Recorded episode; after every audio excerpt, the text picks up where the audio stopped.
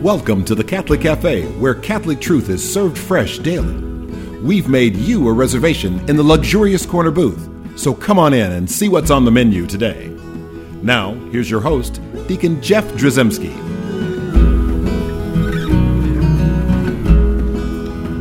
Greetings and welcome to the Catholic Cafe. I'm Deacon Jeff, sitting in the luxurious corner booth of the Catholic Cafe, sitting here with my co-host Leah Jacobson. I've gotten rid of Sam because Sam just really wasn't cutting it. Uh, and it's really it's about it's all about Leah. This is so awesome that you're here. Sam's here. Oh yeah, that's right. Sam is here. Sorry about that, Sam. No, I just didn't it's notice fine. you there. I didn't realize I was fired, but it, it's okay. I mean, I could, you know. You're stuff still on, happens. you're still on double secret probation. Remember, I told you that. Um, no, so uh, Sam, I'm always glad that you're here. I'm always glad to be here. Uh, and and uh, and actually, this series of six shows that we're doing with Leah um, on feminism are really, really um, uh, they're wonderful. And and it came from you really reaching out, saying, "Hey, this is a good. This would be a good a good opportunity." And I wholeheartedly agree. And that's why we invited Leah to be here. And Leah is the CEO and founder of the Guiding Star Project. You can find out more about the great work at the good folks by the good folks at Guiding Star Project at guidingstarproject.com. Um, also, Leah, we're going to remind everyone that she's a wife and mother, mother of seven, I do. which that's your Seven. great, that's your greatest accomplishment. That is it. That's it Oh, right there, for sure. top of the heap. That's so Yeah. wonderful. You've been successful in life. You can just pretty much give up now Uh, and just much. wait on Mother's Day I'm done. every year. Yeah. Yeah, no. so so so good that uh, you've done that.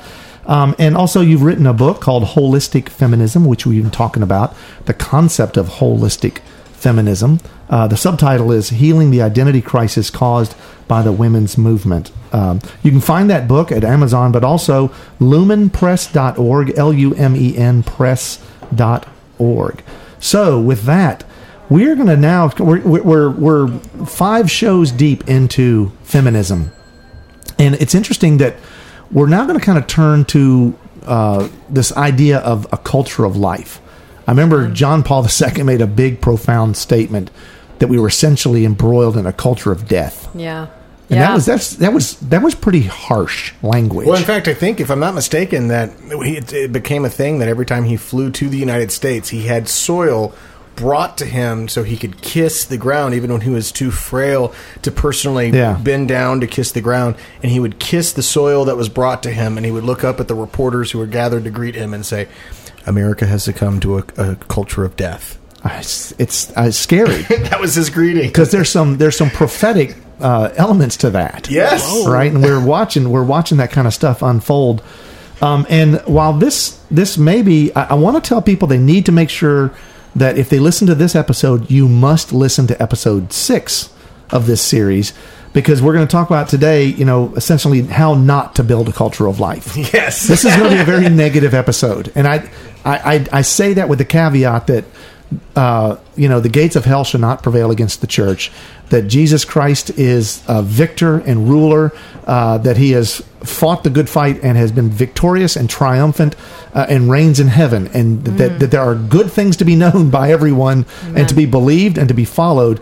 But at the same time, I think this is going to be one of those shows about like sort of calling out um, what is this culture of death and, and, and how we're not building a culture of life. So if you tune into to version or, or uh, episode six of this series, we will be talking about how to build that culture of life. So I want to make sure that we're We'll doing both. It's just going to take a little while to get there. But so let's start with how not to build a culture of death. So we'll just leave that all on Leah. Or culture of life. Yes. Uh, yes. culture of life. Exactly right. Thank you. Well, I love that we're pivoting here, you know, from we've been talking about John Paul II's new feminism and talking about holism and holistic feminism.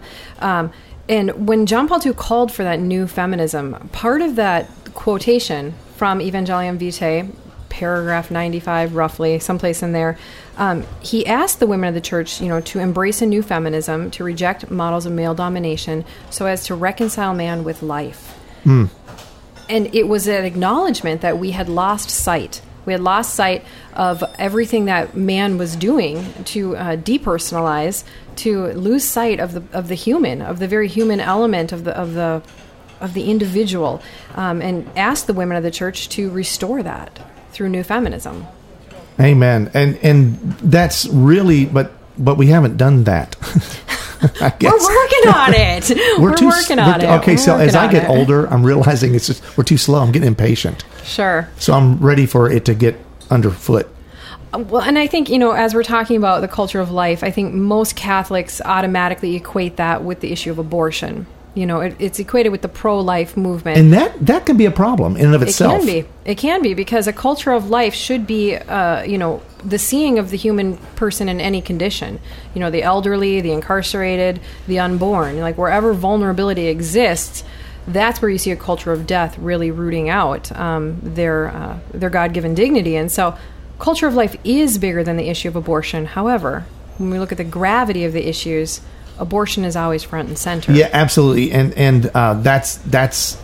I I don't want to diminish the importance of discussing abortion, Yeah. but one of the problems with only talking about abortion Mm-hmm. is that we that we actually become victim to some of the argument, the counter arguments. That's right. All you guys want to do is make babies. Yep. And it's like, well, wait, I didn't say that.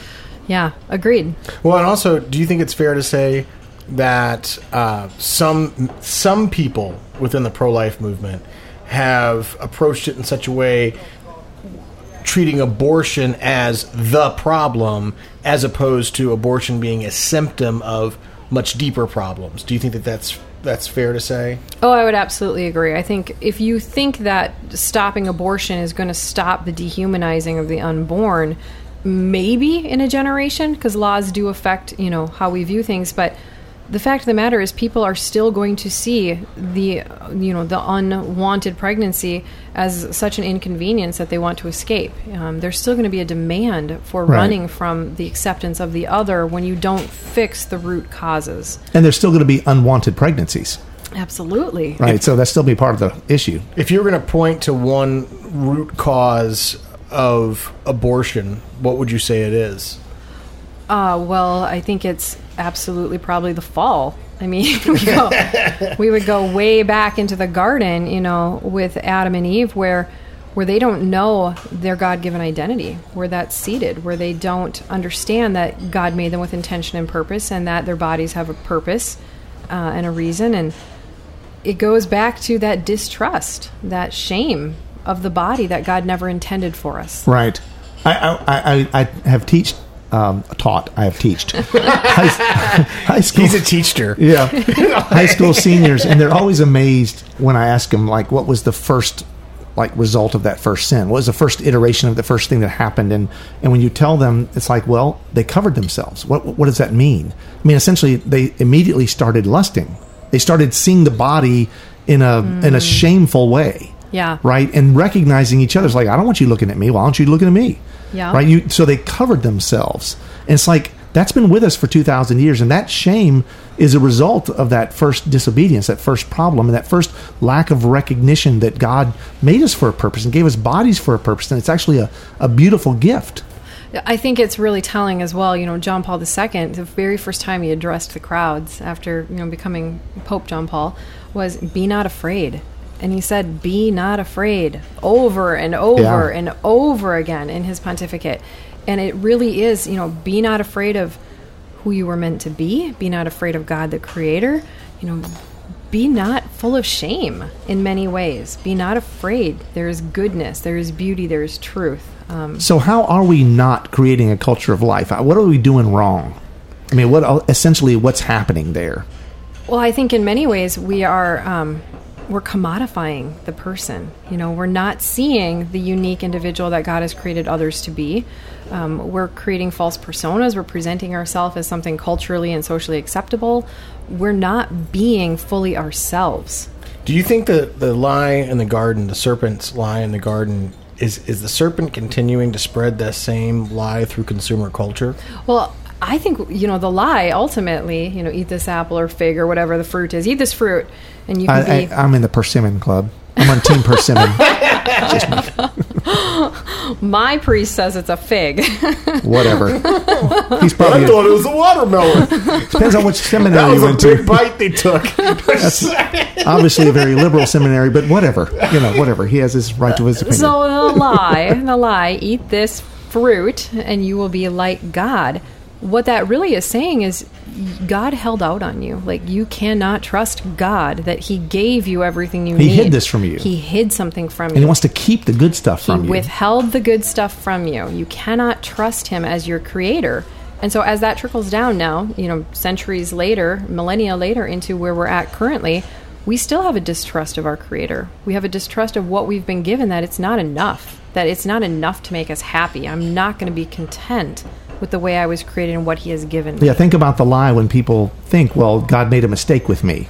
100%. So I'm not enough. I have to acquire in order to have value. I have to accomplish in Yep. order to have value. So I'm I'm creating value for myself. It's grasping. I'm grasping Yeah. at something. I want to take something for myself. I will make my life the way that is going to make me happy. And that you know that used to uh, like be demonstrated most by like you know whether it was land or peoples like overcoming nations and taking nations take you know having more land and Mm. Yeah. more property and whatever then it became it's it's all the way up to you know big screen TVs and golf clubs and whatever else you know men want you know a big tool chest whatever you know women have I'm sure they're they're the things that they need to have more of Purses. know, what, whatever it is, I wasn't going to say it, but but the point is, you know, there there are all these things that, that that's how it's been demonstrated, but now it's really sort of turned into um, like our bodies, it has. redefining our bodies. I want to Yep. acquire what I was not given.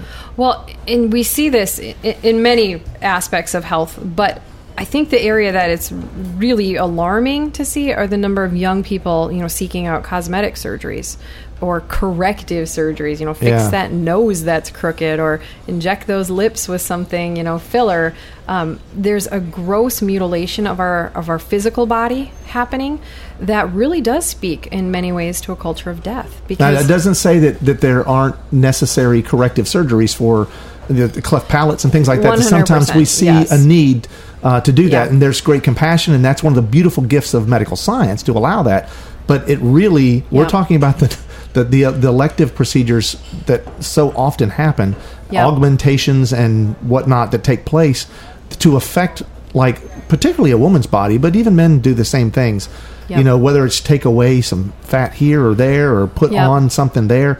The reality is that that's we're trying to acquire something that wasn't there before, only because we think that's what gives us value. Exactly. We somehow think that we are better when we appear a certain way. And there is a, a definite change in the level of gravity when it goes from, you know, appearance to function. You know, when we start to negatively affect the function of our body by removing um, certain parts um, or changing certain parts to such a point that they're no longer functioning, um, that takes Fix, on a, fixing them, Fixing, right? getting- which means really breaking them. yeah, exactly, exactly. So, um, I think this kind of culture of death, this idea, it goes so far back to this distrust in the garden, this distrust that God knew what He was doing, that He was purposeful, that I am good and I am enough, um, and that I really truly know that I'm a beloved child of God. You know, I know whose I am, therefore I know who I am. If you don't know who you, if you don't know whose you are, you can't know who you are. Then. Amen. Yeah. So we talk uh, in in Catholic theological circles a lot about being made in the image and likeness of God, and that's one of the big parts, Amen. obviously, of what uh, John Paul II was helping us to see more clearly. Yeah. But the reality is that message has been lost over the centuries and oh, over the I would agree. I would I would absolutely agree. We don't see the male and the female body together. You know, as God explained to us, you know, He made them male and female. He made them like in- Right. in, His image and likeness. He made them. I know because we, and I guess we get so um, uh, locked in, or maybe you mentioned in a previous episode about being reductionist about things, but we're reductionist about that and think, well, that means that God has arms and legs, or doesn't have arms and legs, or God doesn't have breasts, or He Sure. does have. and We get in, caught up into whether God is male or female. Then we start saying, rejecting that which we know God is not male or female. Uh, you know, and and we start to He's beyond that. we Yeah. start we start putting human aspects on that. Then we so we put God in a little box. The beautiful, like the beauty. This is the beautiful thing, though, is that you know, man and woman together, like man and woman in covenantal marriage together, the bodies together. That is love. God is love, and God is a relationship of love.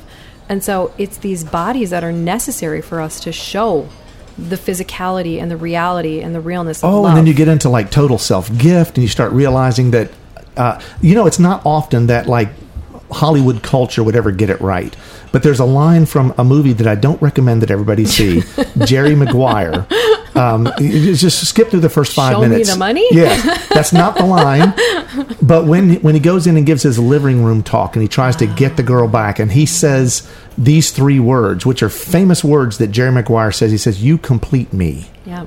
And I, and I look at that and I go Yeah. like, he understands the complement complementarity of the sexes. He he finally gets it, which I don't think he does. I don't think even Hollywood meant that. But I use as an example of like, look, the reality is, you know, when when Adam was made, God knew instantly that he was not going to be able to get himself to heaven. He really Yeah. wasn't. He's going to need somebody, a helpmate right? Someone to be like him in many ways, but essentially to complement him. And the fact that God made Eve from Adam's rib, from his side, Mm-hmm. right? There, there's a there's a, a horizontal aspect, you know, of equality Yeah. there.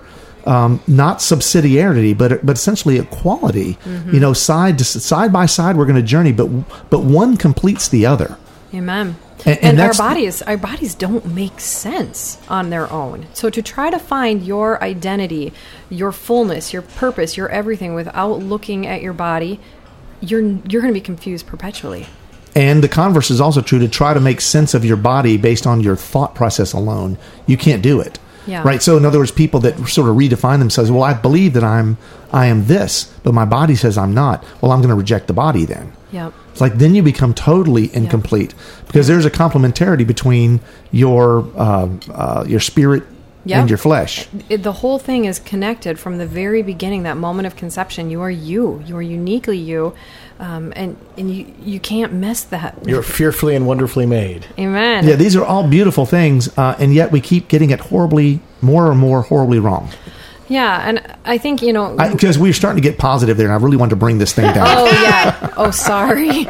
sorry. It's okay. So yeah, let's let's bring it back down to Bring the this reality. down to how we mess it up. No, no, no. Because because because there are things that we do in life that I think that we really don't think they're that harmful. Yeah. I mean, the the the little lies we tell ourselves, like this extra drink, um, this little time with pornography, um, this excursion outside my marriage, whatever. Those little things we think, well, that's that's not going to bring the whole house of cards down. But it's like, okay, but if it's a house of cards, that one card is going to make the whole thing collapse. Yeah. And so it's- truly, a those culture, little things matter. A culture of life would be a culture of love, which we just defined love as, you know, relationship and complementarity. And so when we have a culture of death, what we have is loss of relationship. It's individualistic, it's selfish, it's isolated, it's me against the world. Uh, and that's the culture that we've been living in. And I think we get it wrong a lot of times. You know, sometimes in pro life ministry, that's the area that I've really given a lot of my last two decades of my life to, is working kind of within that movement. When we remove, you know, a mother in a crisis pregnancy situation from support systems, from a family system, when we only give her that sort of, you can do it all by yourself, total empowerment, it's an isolating solution. I, I was just in a store yesterday, and I'm going to sound very anti-technology. I'm not. I'm sitting here with my iPhone 12 Pro Max sitting in front of me. But but my point is, uh, there was a sign on one of the registers that said, um, "Look up and put your phone down."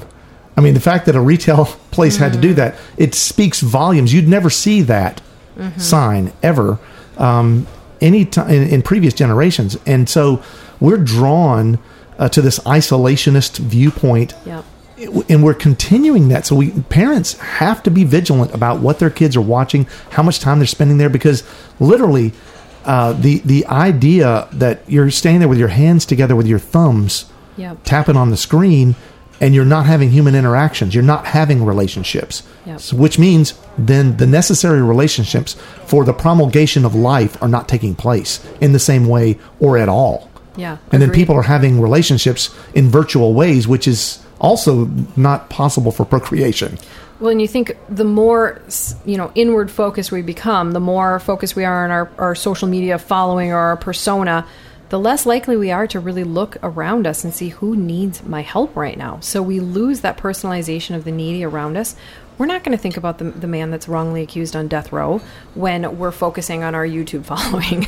you know, like you miss really important things in everyday life when you become so self promoting. when it's when it's exclusive, that's when it becomes a problem. Because there are good things about um, social media as well. I mean, because you sometimes hear about those kind of cases Yeah. right through social media. But the key is how to hear about something and then look up Yep. and put the phone down and then do something about it. Yep. Well, social media is another example in which we are literally commoditizing ourselves. You know, people say, uh, and even the social media uh, producers, the, the, the creators of the platform say, if you're not paying for the service, then you yourself are the product. You know, because people are being socially engineered on these social media platforms uh, in order for marketers to come in and market to you in this or that way. So we are literally commoditizing ourselves, cre- t- turning ourselves into a product uh, on social media, and there is not always a a uh, self centeredness to it. Not always, but sef- definitely always a self focus. Yeah. Um, and you know, just kind of returning to what we were talking about at the beginning. You know, we asked, you know, the, cult, how not to build a culture of life. You know, what not to do, and you know, we talked about the notion that the pro-life movement typically considers abortion the problem as opposed to pointing at deeper problems and which brought us into this, this, this discussion about the fall and the way it's kind of manifesting today in consumer culture would you say that if we if we have listeners out there who really want to kind of uh, take on the cause of life Yeah. And help build a culture for life that we might need to ask ourselves have we given in to some of the lies of consumer culture ourselves? Have we given in to that self-centeredness? Have we given in to this notion of i have to keep up with the joneses i have to acquire more? And if we are living in that way are we gonna is it gonna be hard to be persuasive in speaking to a woman who says well i want to live in this way and i can't do that with this kid you know like Sure, sure. I really think if you're wanting to really step in, and I know we'll talk more about the positives in the next episode, It's okay, Leah. You have permission. but it is that it, that intention towards relationship, um, that people always matter before things. Um, in our culture right now, is very consumeristic, and things have become, you know, highly prized. And Um, we've even treated people as things. We have. We have. People, you know, the, the pornography industry, sex trafficking, I mean, these are multi billion dollar industries. Um, because it seems that we like to use people as products, and that's that is the epitome of a culture of death. A culture that sees people as um, disposable, expendable. That's a culture of death, 100%. So, do you think it's fair to say that we might need to work, take radical self inventory, and think about maybe changing the way, you know, calling ourselves accountable for the way that we think and the way that we live if we want to point another way, another option uh, out to a woman who might be struggling with a crisis Yeah, pregnancy? I I think so much, so many times I think we get very self righteous and we're like, well, I would never choose an abortion. I would never do that. And if somebody that does that is, you know, a terrible person, but we're neglecting to recognize that you know our own habits might be feeding into that culture that makes that a very reasonable option. For Yeah, we're her. part of the culture that's the problem. Yeah. And we have to recognize our place in that and what we can do to be a, a positive influence. Because we, I, I mean, I don't. I, I, this is a show about you know um, how not to build a culture of life, and we've done a really good job of that. you know, it's just we've we've done an exceptionally good job of that, and we need to figure out how how to reverse that uh, because it's and it's not going to be an easy task. Yeah. I mean, and the, the a, a lot of people don't realize just what I mean. Abortion is the ultimate betrayal, absolutely right, of, our life. nature. Yeah, just because it's it's the most vulnerable. That's totally that that child is totally dependent upon the mother. And it's a woman at her ultimate, most glorious moment as well. That's It's- right. It's a rejection of her highest calling. Right, and so that's a, a rejection of God and a meaning and purpose and a rejection of joy and all these things. And and it's really sometimes it's unwitting, sometimes it's unfortunately chosen as a simple, easy methodology, but it speaks volumes. Um, you know, we we as a country were brought to our knees uh, at 9-11 for good reason. It was a terrible situation, very tragic. Three thousand, more than three thousand people died that day. That's how many babies die every day Yep. in the United States, and, and there's silence. In fact, there's Yeah. encouragement for more opportunities for abortion. Yeah. And so we really need to understand that abortion is not the problem. There's an underlying problem, but abortion is so egregious Yep. That we've got it, it's not going away until we until we get to the root of those Yeah. problems that we're already experiencing in a, this sort of culture of death. Yeah, and really, I mean, that root, I'm not kidding when I say it's the fall. It's that distrust of the creator. It's that distrust that our bodies have a purpose. It's a distrust of the biological consequences of sex. It's a distrust of, um, you know, God's original design with man and woman being meant to be in relationship and in a family unit. It's everything that God gave us, us saying, I don't think that's right. Yeah, reject the persimmon Yeah. or reject the fig, whichever it is for you. I said watermelon. reject the watermelon. yeah, that's my new that's my new Catholic bumper sticker. No, I, I, I get it. It's a it's a they're these are terribly troubled times, and I don't want to get pessimistic and think like it's the end of everything. But at the same time, we we are supposed to be agents of change with the Holy Spirit working through us, mm-hmm. and that's what we're called to do and to be. And so we need to address these things in a way to realize that we're that we we can be agents of change. Yeah. We can be used by God. And and you know, props to the pro life movement in particular. It's been active in our country for a Yeah. long time. There have been many babies saved. You know, at, Yes. at the door of the abortion clinic. Yes. Props to it. But you know, forty-seven, eight years later, we still have a high demand for abortion in our Yeah. culture because the root cause goes much deeper. So we still need those people on the front lines. We still need those people to be at those clinics We to, do. to, to pr- pray We and do. to present options and to also help people, uh, assist them. Uh, so that's that's good work. They need to continue that. But then the rest of us also need to be active and working at reversing this culture of death. Amen. Yeah. Amen. Absolutely. Well, let's ask oh, our Blessed Mother. You know, God is life. Mary is the mother of God, so Mary is the mother of life. And so let's pray and ask her to pray for us. Hail Mary, full of grace, the Lord is with thee. Blessed art thou among women, and blessed is the fruit of thy womb, Jesus. Holy Mary, Mother of God, pray for us sinners, now and at the hour of our death. Amen.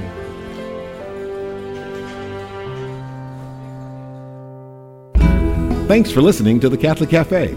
If you'd like to contact Deacon Jeff, send him an email at deaconjeff at thecatholiccafe.com. Visit us on the web at thecatholiccafe.com. You can also find us on iTunes or follow us on Facebook and Twitter. The Catholic Cafe is brought to you by the Order of Malta Federal Association. Join us again at the Catholic Cafe, serving up salvation one cup of coffee at a time.